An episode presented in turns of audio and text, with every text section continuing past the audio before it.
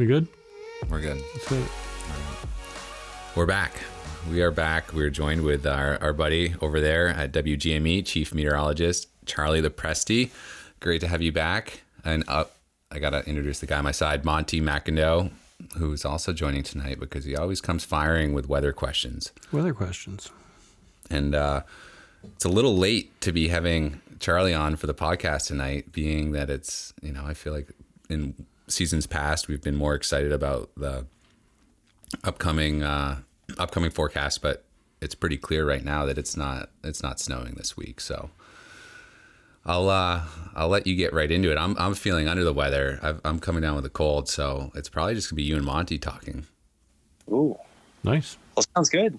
Well, I think Monty's excited about winter, right? I love winter. It's my favorite season.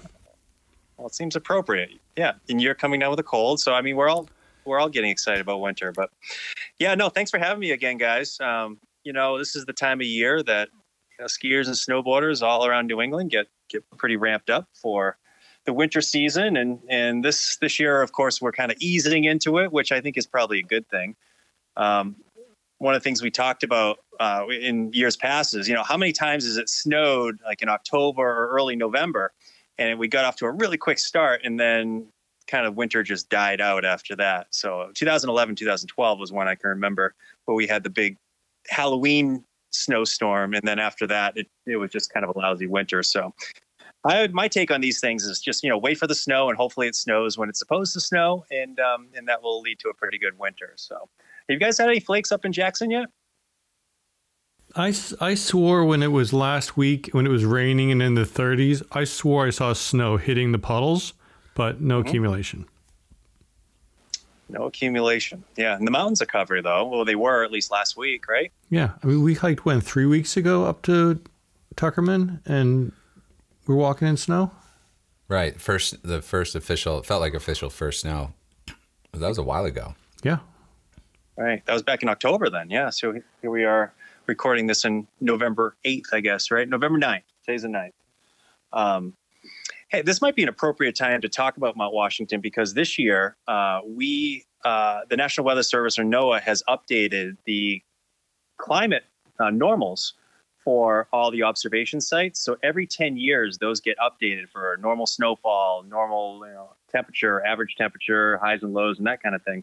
So, like last year when we talked, we were working off of normals from the 30 year window of 1981 to 2010. Now, right in front of me, I have the normals for 1991 to 2020. And I'm looking at the one specifically for Mount Washington. Now, take a guess. What which which month do you think Mount Washington averages the most snowfall? March. Month. Let's say April. Hmm. Good guesses. I like it. December. December, 48 inches is their average snowfall for that window and their new normals. Number two, who said March? Is Andrew? Sure. No. Yeah. No. Monty? All right, Monty wins then. 46 inches. So March comes in at number two. Number three is February. Hmm. Um, and number four is January. I would have thought January would have been higher on the list. So is but- April is April number 12 then? Is Andrew's guess the last one? Is it the warmest month, in fact, of the year? no. You know, you know what's funny? November November averages more snow uh, at Mount Washington than April does. Oh. Yeah, April's number six. I want the So- I want the new normals. Yeah, I have them right here. Uh, annual snowfall is 281.8 inches for the observatory. That that- that's qu- as you know, it's quite a bit different. You know, as you get down to 4,000 feet or so, and you know, down in, in, near Hermit Lake. But um, but I I I love digging into these statistics, and it's it's always interesting to see. To see. So December is number one, guys. Do- that's right around the corner. Do So- they have the same information though, Charlie, for Hermit Lake? Is that a, one of these test spots or data spots? You know, I Frank and I have been in conversation about this in the last few years, and I do have access to uh, the snowfall records, and I just have to dig through them a little bit more. They seem to be, I, I don't have them labeled properly, and uh, we just have to go through them because they go back, they go back many years, but um, but they're not very labeled properly. I need to go through them. But yeah, there are records for for Hermit Lake and uh, Harvard Cabin too.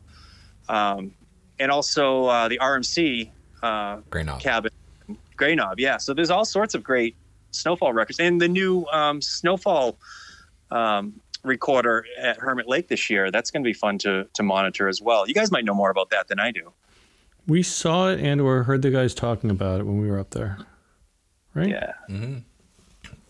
Yeah, so we'll be able to track all the snow up at Hermit Lake, and you know, Grey Knob. It's great to see the uh, snowfall from day to day, and you know, same thing at, at Hermit Lake as well. So, um, but I thought that was interesting. Uh, normal snowfall is 281 inches uh, at the observatory, um, and I, when I was up there, I remember it was right around 300 inches. Looks like it probably went down a little bit. And I remember the the, the one that everybody talks about is 1968, 1969, and that was uh, the mountain recorded 600 inches of snow that year. So getting uh getting a little off topic here, but we're talking about the winter forecast. So um, we should probably start uh, thinking about the next few months here. And the reason I bring up December, guys, uh, not only is it the number one month for snowfall at the Mount Washington Observatory, it's probably going to be one of our biggest months for snowfall, I think, anyway, uh, this year. The way I envision this winter happening is it gets off to a pretty quick start. At some point late November and into March, there's a lot of things pointing towards a front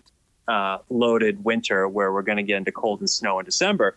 Probably mellow out significantly as we go through uh, January. And then February, the big question is does it come back again? There's a lot of analog years suggesting that, you know, uh, that may actually take place. But I, I am having a hard time getting too excited about a blockbuster winter for snowfall in the Northeast. Uh, but with that said, though, I mean, the, a lot of the analog years, the years I've compared this year to um, to previous years, have had some pretty big February storms. So something that we'll be watching. So just a quick uh, kind of bullet points. Uh, I think when you take the three month period, December, February, this through February, December, January, February, uh, you take the highs and the lows. You average them out every day. We're probably going to end up a little bit warmer than normal. It's going to be hard for us to get a, a really cold winter in this sort of weather pattern here. We're probably going to end up around normal in precipitation and snowfall. And in the White Mountains, snowfall ranges from about 75 inches up to about 250 inches of snow. And we're probably going to uh, see that happen this year. My guess, at least in the Portland area where I forecast in, we're probably going to end up about 10 inches either side of 68 inches. That's my guess. But and this is just a guess. This is basically a step above educated guess. These weather forecasts for a season here, but a front end uh, winter, a quick start to uh, November and December, and there are four things pointing towards that. A warm October, which I'd like to talk a little bit more about that in a little bit, and uh, what we call a polar vortex disruption, which is fairly weak right now, but usually on a 30 day uh, delay, we start to see colder air from the Arctic Circle kind of bleed into North America, and we'll probably see that within the next 30 days start to happen first in Canada and eventually into uh, hopefully the Northeast at some point in December. Um, and the five years that I compare this year to um, all point towards a, a, a cold December and a snowy December. So it, what I'm doing is very basically I'm running the statistics. I'm taking the weather pattern that's happening right now. I'm comparing it to five other years that occurred um, over the last 40 years. And basically, you can run the statistics and see what has happened. Well, here's what's likely to happen this winter, and you can look at percentages and that kind of thing. Um, I think we have an above average chance for getting an icing event, an ice storm this year. And that would probably be in the month of December or early January. And I'm basing that off of what happened in 2013 and also 2008. We had two significant icing events, and both of those years are, are in my analog year. Um, and February is the wild card. If winter comes back, there are some big storms that are possible in February, um, uh, based on some of these uh, warm Octobers, for instance. Um, uh, you can look back at the top 10 warmest Octobers that we've had, and you can kind of uh, look ahead to what happened those winters. And it's pretty impressive what has happened. Warm Octobers, there is a correlation between snowy and cold Decembers, and in some cases, big Februarys as well. Hmm. What do you think of that? It's good. I mean, it's if it's coming up, it, you know, it'd be nice to have a snowy December, especially in the Yeah. valley where the you know if it if it if it snows early enough and stays cold enough, and to keep the the resorts happy for some part of it, but I mean, it's it's different when the, most of the people we talk about go in the higher elevations. That that's that's the thing. I think a lot of folks, a lot of the resorts, they want to get snow on the ground by Christmas. I think that's the number one goal, right? Yeah. And for you know everybody probably coming into the shop buying new gear and stuff. I mean, they want to get on their gear in December. I mean, that's that's a big part of it, and I get it. There, remember two years ago, it was three years ago, 2018. I was looking back at the photos, and and we, I remember skiing the week before Thanksgiving, and it was it was good too. Um, and then it, it, petered out after that a little bit, but it, it can happen. Um, I want to talk about October for a minute, guys. Um, you know, we, we just got finished with a very warm October. I'm talking to you on a day where the temperature got in the 60s in, in New Hampshire and in Maine. Um, but if you look at the top 10 warmest Octobers on record, um, I'm talking about the data specifically for southern Maine, but it's very similar for uh, for New Hampshire in the White Mountains. Um, those top 10, uh, we ended up with number four, fourth warmest. But I want to I want to rattle off some of these years and see if you remember some significant weather events that occurred the following winters. So there is a correlation, I think anyway, between warm Octobers and interesting things that happen in the winter. All right, 2017 is number one. That was the warmest October on record. Do you guys remember what happened New Year's morning of 2018? Remember that? January 1st, 2018? Anyone remember how cold it was? No.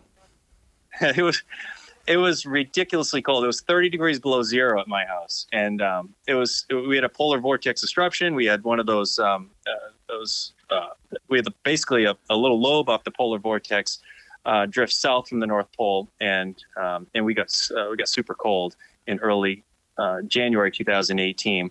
Number um, number three on the list is 2014. February of two, 2015 that was the coldest uh, February on record um, for most of the Northeast, including southern New England as well. And it snowed every other day that winter um, in 2015. So that was that was a ridiculously cold winter. Did you guys do a lot of skiing in 2015 February? Yes.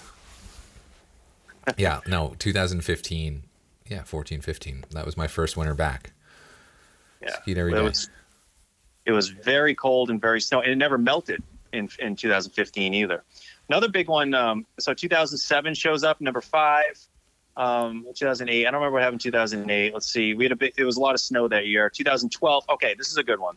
2012 shows up in multiple analog years I have. This is number six warmest October in record. We had the um, the blizzard in February of 2013, February 8th and 9th. We got 32 inches of snow. I think the Weather Channel might have called it Nemo or something. Uh, do you guys remember that one? That was that was one that got us back in the game.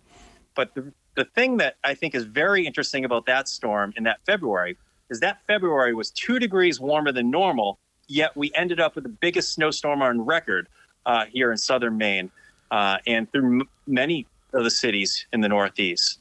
So um, I don't know if this is the biggest snowstorm on record for many cities, but I know in, the, in Portland it was the biggest snowstorm on record ever recorded and that happened in a warm winter. So, when, but, but when somebody you, I saw at Tuckerman Brewery said the warm weather leads to big snowfalls. Who was that? Are you asking me? Yeah. Oh, um, Tuckerman Brewery. I thought you were talking to Andrew. No, I'm sorry. Um, I, I, saw I saw somebody speak about speak about weather at Tuckerman Brewery, and they said with the way the wind blows and the certain things, but warm weather brings a lot of big snowfall. Who said that? I don't you, know. You said that. Yeah. Okay. All right. That's. What, um, no, I, the, the reason I bring that up, guys, is you know a, a, lot of folks, if you're a snow lover, don't get discouraged if you hear a warm winter. I mean, you can still get some really big storms in warm winters. Yeah. And that's what I, that's what I think is going to happen this winter. I think we're going to get a relatively warm winter. It's not going to be a February 2015. But, but can, can I just ask a question for the for the layman, Charlie? Does the warm winter come along with humidity which yeah. drives the snow? Well, anytime you get fog, that's going to eat away at the snow, and anytime we saw that in February, we saw that last last Christmas. It was probably the worst Christmas rain event we've had in I don't know ever. Probably it's in human record. I mean, foot and a half of snow disappeared in six six hours in my backyard. Yeah, uh, that storm. So yeah, anytime you get um, you know the dew point that's you know, close to the air temperature and you're above freezing, you're you're doomed with wind. Uh, it's that fog just eats away at the snow and, and you're done. And you know, this winter probably will end up like something like that as well, uh, where we have multiple um, multiple big temperature swings throughout the winter. It's probably not a cold to stick. It's probably not a warm that's going to stick around, and we're probably going to see multiple you know mixed weather events. Um, I, I guess the good news is that the area we're forecasting for right now in the White Mountains, obviously elevation driven stuff, that uh, that can sometimes help there. But there's no no way around freezing rain. We get into an icing event. I mean, there's that's that can actually help sometimes, right? I mean, you get the snow that comes maybe in December. You get a freezing rain event that can kind of put a crust on things and it can preserve the snowfall for a little while. But I don't know. Uh, maybe some of the resorts like that better than than the avalanche forecasters. Maybe no, no one likes. I'm trying to be crust layer Bob. that, stays around right. forever. Yeah. Well, it sounds and, like and, it really does sound like this under under promise, potentially slightly over deliver situation. For going into this winter, it, the theme I think the theme of the past few winters we've been doing this is a lot of uh, maybe the next storm the next storm. You know, a storm's coming. What is it going to? Is it going to hit us? Or is it going to miss us? We've we've had these active cycles. Well, last mm-hmm. last winter though was it seemed like it snowed. If you drew an hour circle around where we are now, it seemed like it snowed everywhere but here. Right. It was. Yeah, I remember remember the storm on December sixteenth and seventeenth. That that band that set up dumped forty inches of snow south of you guys. Yeah. And how much did you end up with in Jackson? Five inches, six inches? Not a lot. Yeah, it was it was a weird one. I I under we we went into a forecast two days out for four to eight inches of snow, four to eight inches of snow, not forty eight, four to eight, and we had to up that, of course. But in in southern Maine, I mean, there are parts of southern. We got 17 inches of snow out of that storm, yeah. um, and that put us in that put at least this, the cross country ski resorts in, in great shape going into um, the holiday week. But then the the um, the big storm on Christmas screwed everything up there. Yeah. Um, but yeah, I think I agree with Andrew said. I think um, maybe this might be one of those winters where it's a little under promised, where you know, okay, might be a little warmer than normal. Uh, the key is to get a storm track that is favorable for big snow events, and and right now, I think we will get an active storm track, and that is um, that will be dependent on what's happening in the Pacific Ocean. You guys probably have heard of El Nino and La Nina. Uh, we call that the ENSO phase. It's the El Nino Southern Oscillation. Basically, that means that the temperature of the ocean water is cooler than normal uh, in a weak La Nina year like this year um, in the equatorial Pacific. And the other thing that's really important, I think, is to look at the water temperature between Hawaii and Alaska. And right now, that's running – uh, very warm, a lot warmer than normal. And that plays a big part in this winter forecast as well. We call that um, when, when the water is very warm there and it's cooler, hugging maybe Alaska and British Columbia, you can get some interesting weather patterns in the jet stream right there. We call that a, a, a negative Pacific Decadal Oscillation, a PDO. The only thing you need to know about that was when you have those two in combination, you get a ridge, a big uh, ridge in the jet stream that forms up in Alaska.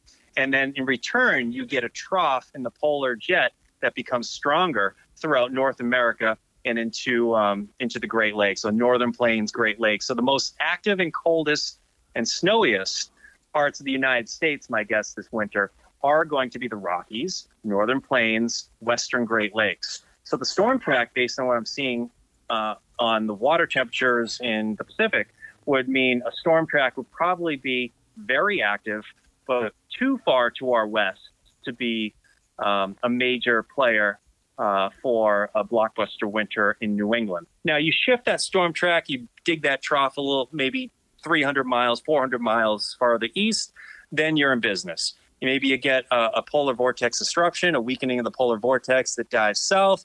That comes in in February. Maybe you get a, a big winter, like a big February, like 1969 or something um, or February of 2015. These are all on the table. I mean, these are these are years that show up in analog years, uh, years that are similar to this year. But um, but we would need a lot of things to come together at the right time for that to happen. Um, you guys want to know what the three, the five winters that look similar to this winter, um, based on the uh, Pacific Ocean water temperatures? They are uh, 2013, 2014. Um, they are 2012, 2013. I like that winter because we had the big blizzard in 2013 in February. Unfortunately, 2011, 2012 shows up as an analog winter. Um, we should, just close our eyes on that one. That was not a good winter for us. This is actually pretty good. 2008, 2009 shows up as a similar one. The coldest temperature ever recorded in the state of Maine was recorded on January 16th, I believe, uh, 2009 and it was 50 degrees below zero up in northern Maine. And a little little observation site called Big Black River USGS site. So 2009 had a really good cold shot in January that year. And 2000 2001 was another big snow year, and that shows up. So those are the five winters that I I based the analog years off of and and basically ran the numbers from. And the one thing that comes out out of all of those five winters, December was a big month big snow, and also, um, in fact, I can tell you right now, I have the stats right in front of me. December, we had um, December. I think we had all right. So four out of five of them were above normal in snowfall. Only one was below. That was 2011, 2012. Uh, we had four out of five that were colder than normal as well. Hmm which which I thought thought was interesting. And of those five winters, three of five had at least an inch of snow on the ground, at least in Portland on Christmas morning. So that's that's always a fun one that we always mess around with here in southern Maine for for the winter forecast. Um, so I think th- that's another reason why I think December is going to be a big a, a big month for um, for skiers and snowboarders. Nice. Yeah. Um, let's see. I didn't see any correlation in those for for like a January thaw, anything like that. But some of some of the bigger, um, some of the years that I analyzed came out with a February that had some pretty big storms as well. So I again, I envision a front end December. We get into it, mellows out in January, possibly comes back in in February.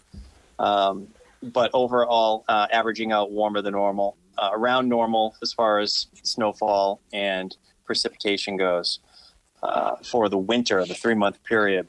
Um, this is interesting as well. I I sometimes I try to find some of the ski resorts that have snowfall data, and um, uh, Sugarloaf actually has a pretty good pretty good data set. Um, I'd love to get some for Wildcat. I, am not sure if they have any. If you know anyone at Wildcat that has snowfall data, I'd love to see it. But um, wouldn't, but I wouldn't trust their their measuring sticks.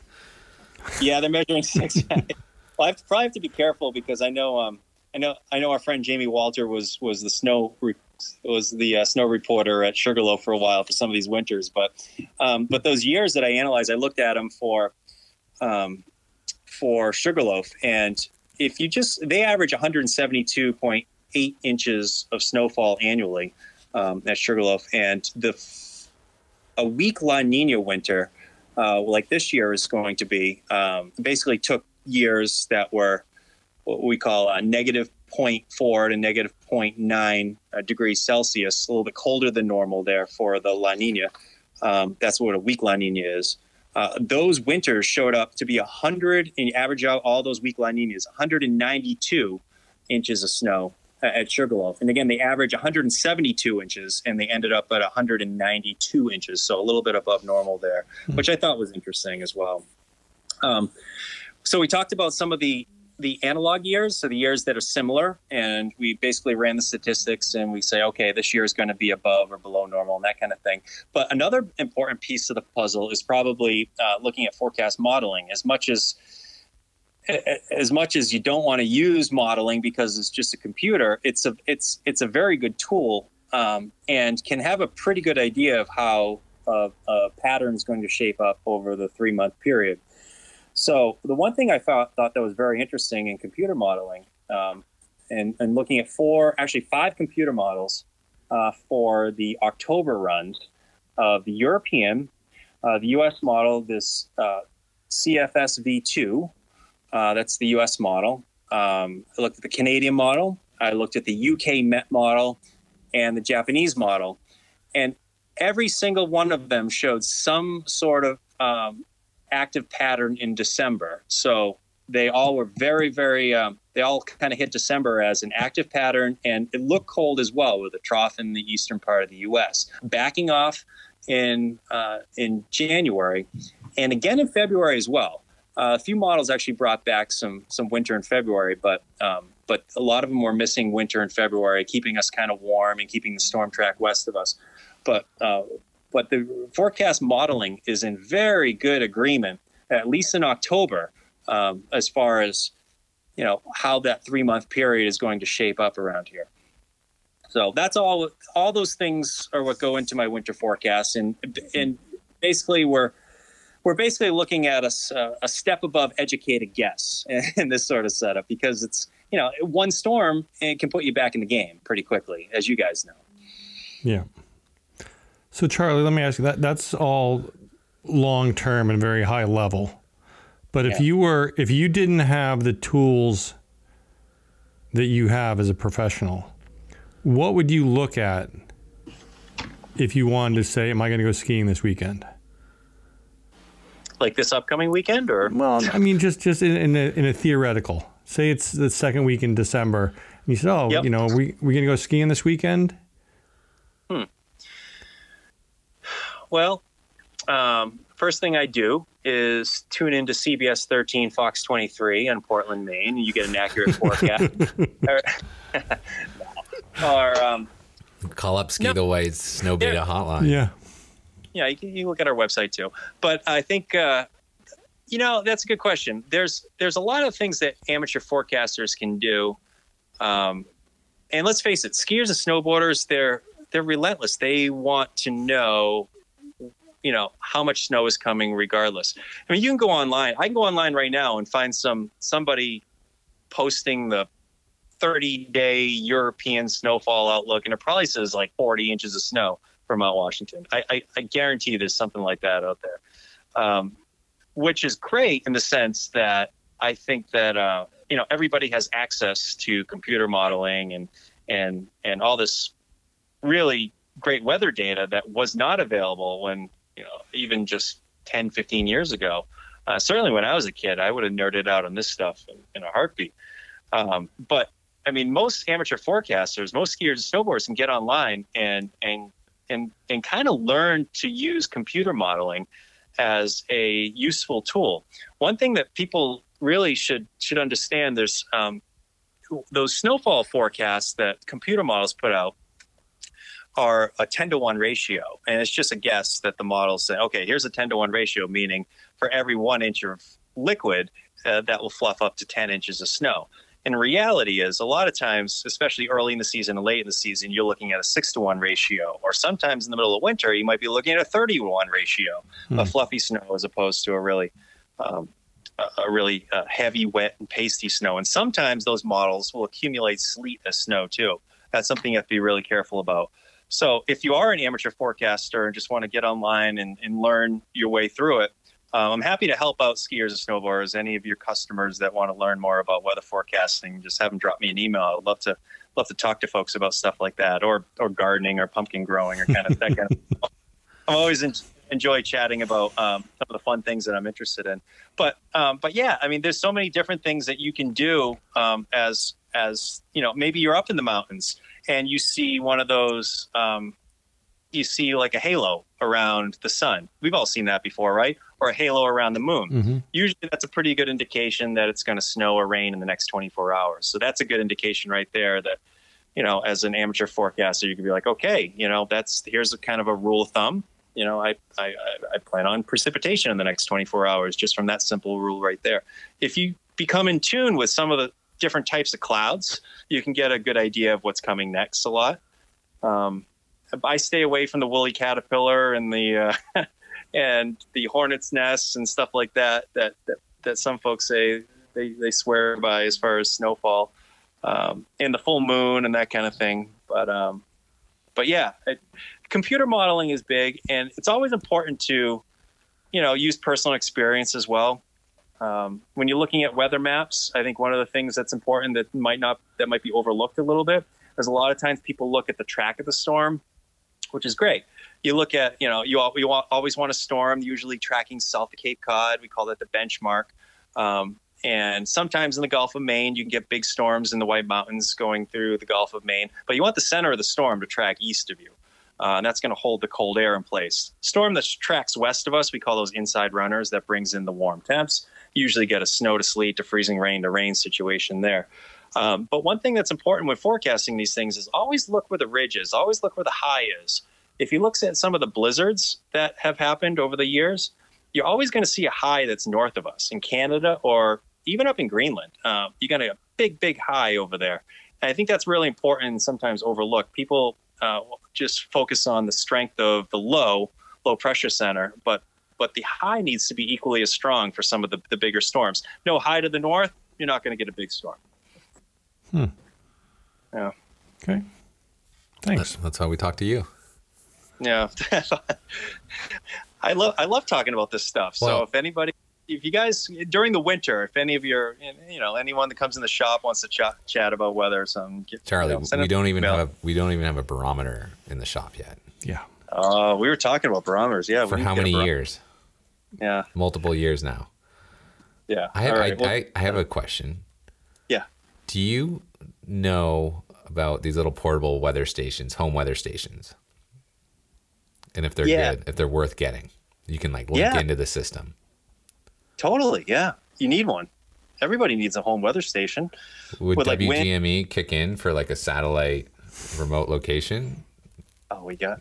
Hey, I could send you a ruler, and you can send me snowfall reports. Well, we, we got that weather stick. If it's mo- the, the weather string, if it's blowing, it's windy, if it's Yeah. wet, it's raining. Yeah. No, uh, uh, you know, if you guys get a uh, a weather station, I'd, I'd love to report that in Jackson, New Hampshire. You know, temperature uh, there. I mean, everybody's got a weather station now. It, the best, I think, the best app out there for um, for looking at home weather stations is the Wunderground app. Have you guys used that at all? Um, it's it's the Weather Underground app. They call it Wunderground, and Hmm. it'll tap into people's backyard weather stations. You'd be surprised. Your your neighbor might have one. You can always find out what the temperature and wind speed is. I use it in my neighborhood all the time. I don't have one in my house, but I use my neighbors because it's all it's always on the app. Um, it's called Wunderground. It's one of my favorite ones out there. So don't buy a weather station, just pirate off your your neighbors. Yeah, you can pawn it off. Exactly. I don't know. It's fun to have a weather station, right? I mean, Yeah. if you're a weather nerd, you kind of you kind of got to know what the temperature is and the, and the wind and all that kind of thing. We we Yep. just got a Wi-Fi little puck that goes in the attic, so we know how much the temperature is fluctuating. Relative humidity. What's the fancy term for that?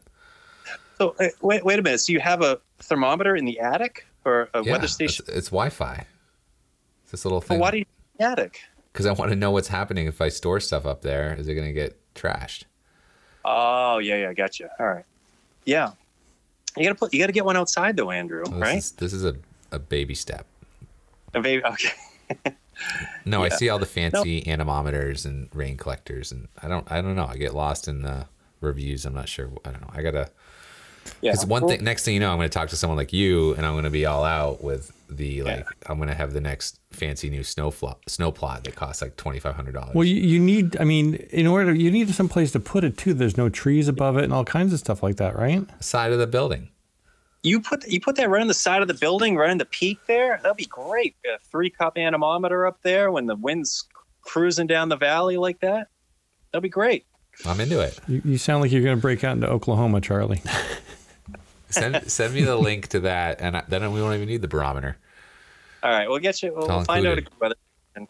Um, yeah. So, what are your? I mean, what, uh, we've had a few kind of duds of winters over the last few winters. What are what are your what are your top three things you guys want to do this winter? What's it doesn't have to be going out and, and having big, uh, um, uh, big projects and stuff like that. But what what are the three? What are the few things you hope get done as far as weather wise this winter, as far as like snowfall and and things like that?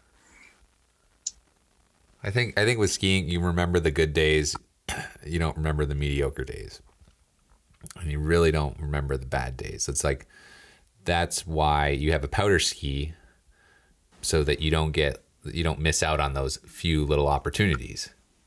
So you have the right ski to capitalize on that snow. And when I jog my memory, I don't remember much aside from that stretch in 2017 in February where we had three weeks where everything was in. You could ski Mm-hmm. anything and everything.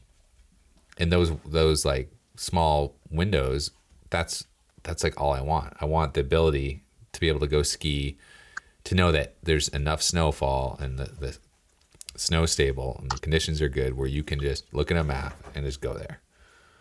That's it. Because that three week window made up for the whole winter, whatever else happened. Like, I don't remember it. I just remember those three weeks. And I think a lot of skiers feel the same way. They remember the powder days. That's why everyone loves to get a 102 or 107 wide ski because they're very optimistic that way. And I feel like it's good. It's great. It's great to be optimistic. It's fun talking to you and, and thinking that you know, even on mediocre forecasted winners, there's these anomalies and other things that happen that still make them really fun and enjoyable. But that's like what I want. I want I want a, a winner where I just remembered like the stretch where everything was was good and fun and skiable, and not play this game of this did this storm end up with rain and rain crust and we someone else got the storm and I don't know. Yeah, I think when I look back on last winter, it was I don't know. January was like still really moody in, in Tuckerman Ravine, and we were really forced to ski. We've been forced to ski in the presidentials a little too much, I think, in the past couple of years, where other zones aren't quite in. And Yeah. it's so elevation driven or prevailing wind driven. Yeah, we need a good we need a good uh, base without a rainstorm on top of that. That's what we need this Yeah. winter. An extended period of snow that's going to put everything.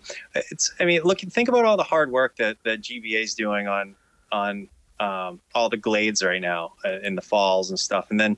uh, To maybe have last last winter, was there a week, a full week, uh, the entire winter where they were in? I don't, I don't even know if there was a full week. Was was there? Maybe a week or two here and there. I don't know. I had, I had some great days at um, Crescent Ridge last year, but it Yeah, was okay, it was point. Yeah. it was like I hit it at the right time. Yes, right. I we went up to Crescent Ridge one day too, and it was amazing. I, I do remember that. So that, that- all right, that's a little different. That's Randolph. Randolph is like the snow of, of, of New England. Um, but it's yeah. That's I guess for me, I think that's probably the one thing I hope for. I don't ski above tree line much, and it's one of those things where it's like you can. I hope to take advantage of some of those those lower glades, um, you know, with my kids and my wife, and you know, on the days where you know, on a Saturday when you you know lift lines are are, are just going to be too long, and it's like you just want to get out for a, a fun a fun tour with with you know some friends and family. I think it's to have that opportunity is you know seize the good snow is when you can. I think is is important um, in the White Mountains because we really haven't had one of those winters where you can go skiing really any day and have great conditions. I mean, we haven't had one of those probably since February 2015.